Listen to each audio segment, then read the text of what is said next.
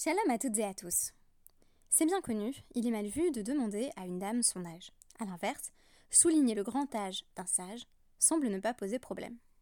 Aujourd'hui sur Dafyomi, nous étudions la 28e page de la Maseret Megillah et nous nous penchons sur la question de la longévité avec pour référence évidente Les vieilles ou le temps de Francisco de Goya. On y découvre la reine et sa servante d'aspect cadavérique, encore obsédées par leurs apparences respectives, les yeux rivés sur un petit miroir, tandis que Chronos, dieu du temps, s'apprête à les balayer d'un air menaçant, semblant indiquer par là qu'il est grand temps que la mort les emporte. A l'inverse, tout au long de notre DAF, la vieillesse est particulièrement valorisée en ce qu'elle appelle la question qui va être répétée à de nombreuses reprises Bama, Erarta, Yamim. Qu'est-ce que tu as fait pour que tes jours se voient allongés? Cette déclaration est en soi assez problématique, puisque on se souvient du passage de la Gemara Kiddushin 39, qui nous révèle au nom de Rabbi Yaakov que la récompense des mitzvot n'est pas en ce monde. La question qui se posait était celle de l'interprétation d'une Mishnah très connue, Kol mitzvah metivin lo, ou marachin, lo, yamav. Toute personne qui fait une mitzvah, on pourrait dire à la lumière du DAF d'aujourd'hui, qui se spécialise dans la pratique d'une mitzvah en particulier, il lui arrive de bonnes choses et ses jours se voient allongés. Et la Gemara sur cette Mishnah de noter d'emblée qu'en réalité il n'y a normalement qu'un nombre restreint de mitzvot qui permet de voir ses jours s'allonger. Certaines sont mentionnées dans la Torah, c'est le cas de Shiloach Aken et de Kibud Avahem, le renvoi de la mère oiseau quand on souhaite prendre les oisillons, et le respect dû aux parents. Sont aussi mentionnés l'étude de la Torah, l'hospitalité, la bonté à laquelle on donne le nom de Gemilut Chassadim, la réconciliation de personnes qui se seraient fâchées l'une avec l'autre, et même dans ce cas-là, il n'est pas absolument évident que la récompense soit empiriquement observable dans la vie de ceux qui pratiquent ces mitzvot. C'est pourquoi on a tendance à suivre l'avis de Rabbi Yaakov, en vertu duquel la récompense de toutes les mitzvot est dans le monde à venir. L'Agmara avançait alors, comme pour aller jusqu'au bout du paradoxe, tes jours vont s'allonger, quand? Dans le monde où tout est long, c'est-à-dire un monde d'éternité, qui est celui de la vie après la mort. Poser la question à un sage âgé Quelle mitzvah as-tu fait qui a permis de voir tes jours s'allonger ne relève donc pas de l'évidence d'un point de vue théologique. La réponse des sages va toujours être similaire. Chacun d'entre eux s'est abstenu d'une mauvaise action en particulier, ou s'est spécialisé dans une ou quelques mitzvot sur lesquels il a particulièrement mis l'accent. C'est une manière en quelque sorte de relire notre Mishnah de la Maseret Kiddushin 39b. Kol mitzvah achat, toute personne qui porte son attention sur une mitzvah spécifique verra ses jours s'allonger. Difficile de prendre cela au sens littéral ou au pied de la lettre, et pourtant un mécanisme similaire est observé lorsque des événements euh, très difficiles touchent les sages. Il y a une tentative d'expliquer à la fois les catastrophes et les événements heureux. Il s'agit ici de saluer une longévité particulièrement extraordinaire en lui trouvant des causes morales. En ce sens, la longévité est présentée comme un pur prétexte à l'accomplissement des mitzvot. On est donc à l'opposé de la peinture de Goya, où il semble s'agir de ne vivre plus longtemps que pour une satisfaction narcissique et pour maintenir le règne des apparences. Quels sont ces mises-votes dans lesquels les sages semblent pour ainsi dire se spécialiser? Tout commence par un siman, un signe mnémotechnique, qui n'est autre que Zalfan, c'est-à-dire Zain Lamed Penoun. Il s'agit là du nom de quatre sages qui ont vécu particulièrement longtemps en raison de mitzvot particulières. Zain, Rabbi Zakai, Lamed, Rabbi Elazar, P, Rabbi Prida et Noun, Rabbi Nechonia. D'autres exemples seront donnés à la suite du DAF 28.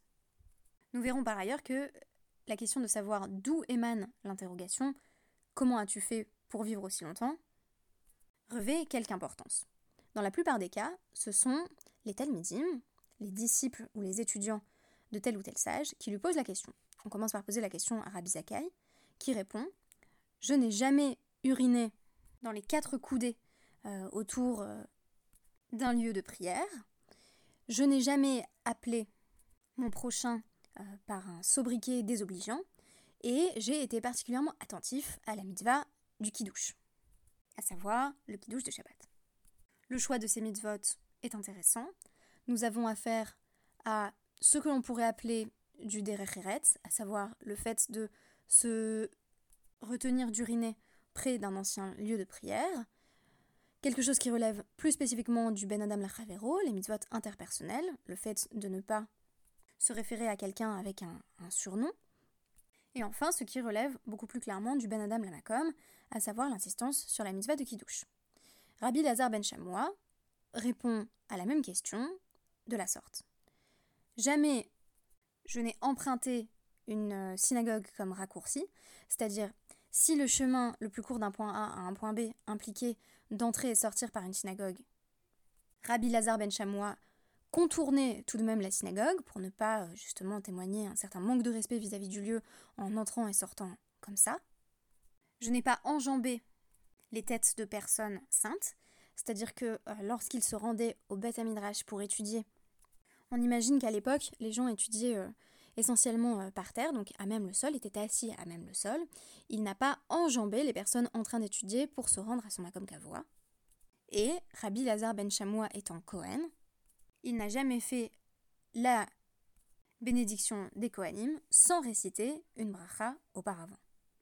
Là encore, une mitzvah qui porte spécifiquement sur la synagogue. On se doute que c'est ça qui a permis d'ailleurs d'amener le sujet, puisqu'il était question des profits euh, tirés de la vente d'une synagogue.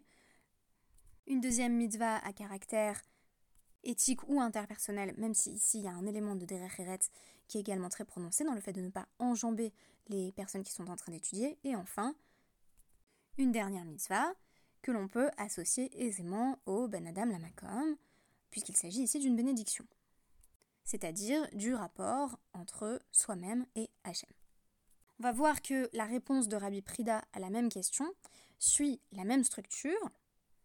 La première mitzvah, selon lui, est toujours liée à un lieu de prière ou d'étude, et dans son cas, il affirme qu'il était toujours le premier arrivé au Beth Midrash le matin. La seconde est éthique ou interpersonnelle, et il affirme ici qu'il n'a jamais euh, récité lui-même le Birkat Amazon quand un Kohen pouvait le faire à sa place, il lui laissait cet honneur. Et enfin, il n'a jamais privé un Kohen des parties de l'animal qui lui revenait de droit d'après la Torah. La Gemara va d'ailleurs s'étonner de ce comportement en disant Velo berarti lifne Kohen. Je n'ai pas fait la bracha devant un Kohen, je n'ai pas pris sur moi de lire le Birkat Amazon quand un Kohen pouvait le faire. Ou les memra des Ma'ayutahi Est-ce vraiment là euh, une, euh, une, chose euh, élevée qu'il avait faite, alors que Rabbi Yochanan enseigné que le Chacham les fanav afilu Kohen Gadol Amaretz, Oto Talmid Chacham Chayav. Un sage qui laisse quelqu'un d'autre faire le Birkat Amazon, mener le Birkat Amazon en sa présence, même si la personne à qui euh, il a donné cet honneur n'est autre que le Kohen Gadol, hein, le grand prêtre euh, qui soit ignorant, ce Talmid Chacham mérite la mort parce que, citation de Michelet 8.36, Kol Mesanai Ahavu euh, Mavet, tout ce qui me haïssent aime la mort, donc euh, il s'agit ici d'Hachem, tout ce qui haïssent Hachem aime la mort, Altikra Mesanai, et là, Masni Ce n'est pas tant ceux qui me haïssent, ceux qui haïssent Hachem, mais ceux qui font en sorte que je sois haï. On devine là que ce que cette interprétation du Pasuk sous-entend, c'est que c'est le Talmid Racham, beaucoup plus que le Kohen Gadol, si celui-ci est ignorant, qui porte l'honneur d'Hachem en ce bas monde, puisqu'il représente sa Torah. C'est pourquoi on devrait, si l'on est un Talmid Racham, prendre soi-même sur soi l'honneur de réciter le Birkat Amazon. Réponse au sujet du comportement de Rabbi Prida, qui laissait le soin à un Kohen de réciter la bénédiction de fin du repas, qui Kaamarihu Bashavin il parlait d'un Cohen qui aurait eu la même stature spirituelle que lui-même, donc un Cohen qui soit aussi Talmid Racham, puisque la règle que nous venons de poser dans l'Agmara ne s'applique qu'à un Cohen Amaharetz, un Cohen ignorant. Voici que c'est à Rabbi Nechunia ben Akana que l'on pose la question fatidique Qu'est-ce que tu as fait pour vivre aussi longtemps? On devine qu'il s'agit d'un ensemble de sages qui avaient atteint un âge particulièrement vénérable. Cette fois-ci, il ne répond que par des mitzvot ben Adam Lachavero qui ont une tonalité éthique puisqu'il dit qu'il n'a jamais été respecté aux dépens de quelqu'un d'autre, qu'il ne se couchait jamais avec la malédiction de quelqu'un, c'est-à-dire qu'il faisait tout pour euh, résoudre ses différends avant la fin de chaque journée, afin d'être en harmonie au moment d'aller se coucher. Et Rabbi Nechonia Ben Akana précise qu'il a aussi toujours été euh, généreux en argent, c'est-à-dire vraisemblablement qu'il donnait beaucoup à la tzedaka. Ce qui est intéressant, c'est que l'Agmara met alors en scène Rabbi Akiva s'efforçant de poser la même question à Rabbi Nechonia, qui est appelé ici Rabbi Nechonia Gadol, le grand. Il va de même lui poser cette question de Bameh et Rartayamim, mais cette fois-ci, la question est mal interprétée puisqu'elle est posée par un individu. On lit alors Atu Gavze Veka Les serviteurs de Rabbi Nechunia sont venus et ont frappé violemment Rabbi Akiva parce qu'ils trouvaient que par cette question, le Talmud Racham avait manqué de respect à Rabbi Nechonia. On nous dit que Rabbi Akiva monte alors se réfugier au sommet d'un palmier et pose une autre question, cette fois-ci une question d'interprétation du texte à Rabbi Nechonia, en lui demandant pourquoi il est écrit Keves Echad au sujet du Tamid, c'est-à-dire du sacrifice apporté euh, quotidiennement deux fois par jour au temple. Et Rabbi Nechonia de répondre à l'adresse de ses serviteurs Tsurba Miderabananhu, c'est un élève des sages. Shifku, laissez-le tranquille. Il lui répond d'abord sur sa question textuelle, en disant que s'il est écrit Keves Echad, un agneau, alors que si on nous avait simplement dit Keves, c'est là la question de Rabbi Akiva, on aurait compris qu'il s'agissait d'un seul agneau. En réalité, c'est parce que Echad signifie ici Meyochad, euh, chez Beedro, unique dans le troupeau, c'est-à-dire qu'il s'agit de sélectionner un agneau particulièrement digne d'être sacrifié pour le tamid. Il lui répond ensuite sur son grand âge et affirme Meyamai, lo matanot, je n'ai jamais accepté de présent, velo amati al midotai, je n'ai pas été intransigeant envers ceux qui m'avaient causé du tort, ou vatran be mamoni haiti, et euh, ma bourse était toujours ouverte, j'étais toujours prêt à euh, débourser de l'argent pour quiconque en avait besoin.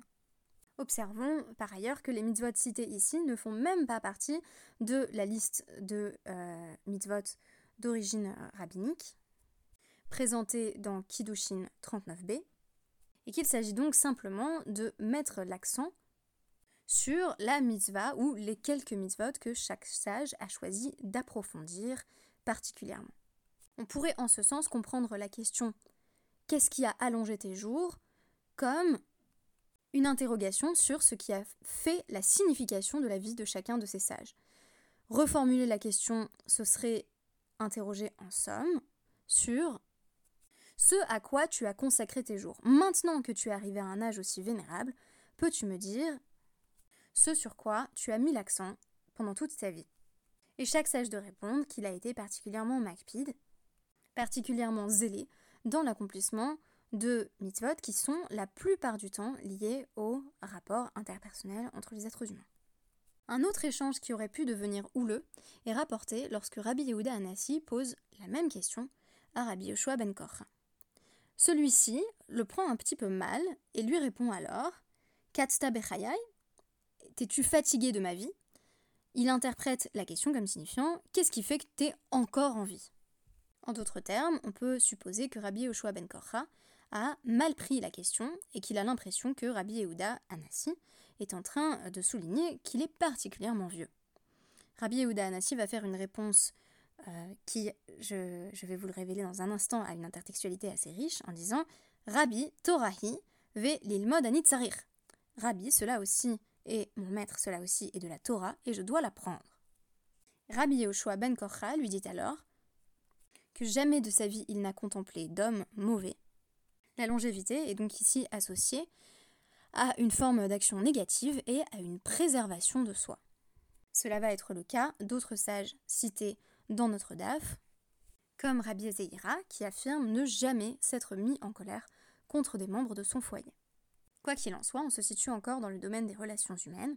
On pourrait s'étonner, peut-être, qu'aucun de ces sages ne cite la mitzvah de Shiloh Haken ou la mitzvah de Kibbutz Avaim, mitzvot dont la Torah nous dit clairement qu'elles font que les jours d'une personne se voient allongés, mais fait plus surprenant, aucun de ces sages n'affirme que c'est parce qu'il a beaucoup étudié qu'il a vécu aussi longtemps. En d'autres termes, être un sage, c'est être un mensch et pas seulement quelqu'un qui étudie toute la journée. Quant à la phrase Torahi velilmod anitzarir, elle révèle que c'est l'intégralité de l'existence d'un sage et l'observation de celle-ci qui permet de mieux comprendre ce que signifie vivre une vie de Torah. On connaît l'exemple tiré de Brachot 62, où Rav Kahana se couche sous le lit de son maître, Rav, et reste sous le lit pendant que Rav Kahana a des relations sexuelles avec sa femme. Lorsque Rav le découvre, il lui dit bah, Qu'est-ce que tu fais là? Pok de lavorar ara. Sors d'ici, parce que cela manque de savoir-vivre et de politesse que de se cacher sous le lit de quelqu'un, tandis que cette personne est en train d'avoir des relations sexuelles. Rav Kahana va lui faire la même réponse Torahi velilmod anitzarir. En d'autres termes, ce sont tous les aspects de la vie des sages qui sont éclairants quant à l'application de la Torah dans une vie pleine de sens. C'est pourquoi lorsqu'on demande aux sages ce qui fait qu'ils ont vécu aussi longtemps, ils ne répondent pas que c'est parce qu'ils avaient fini l'étude de toute la Gemara. Ils répondent que c'est parce qu'ils n'ont jamais manqué de respect à qui que ce soit, qu'ils ont été particulièrement généreux, ou encore qu'ils ne se sont jamais mis en colère. En d'autres termes, ils attirent l'attention sur leur midot, leurs caractéristiques morales, en affirmant haut et fort, à qui veut bien l'entendre, que cela aussi est de la Torah et que il faut l'apprendre. Merci beaucoup et à demain.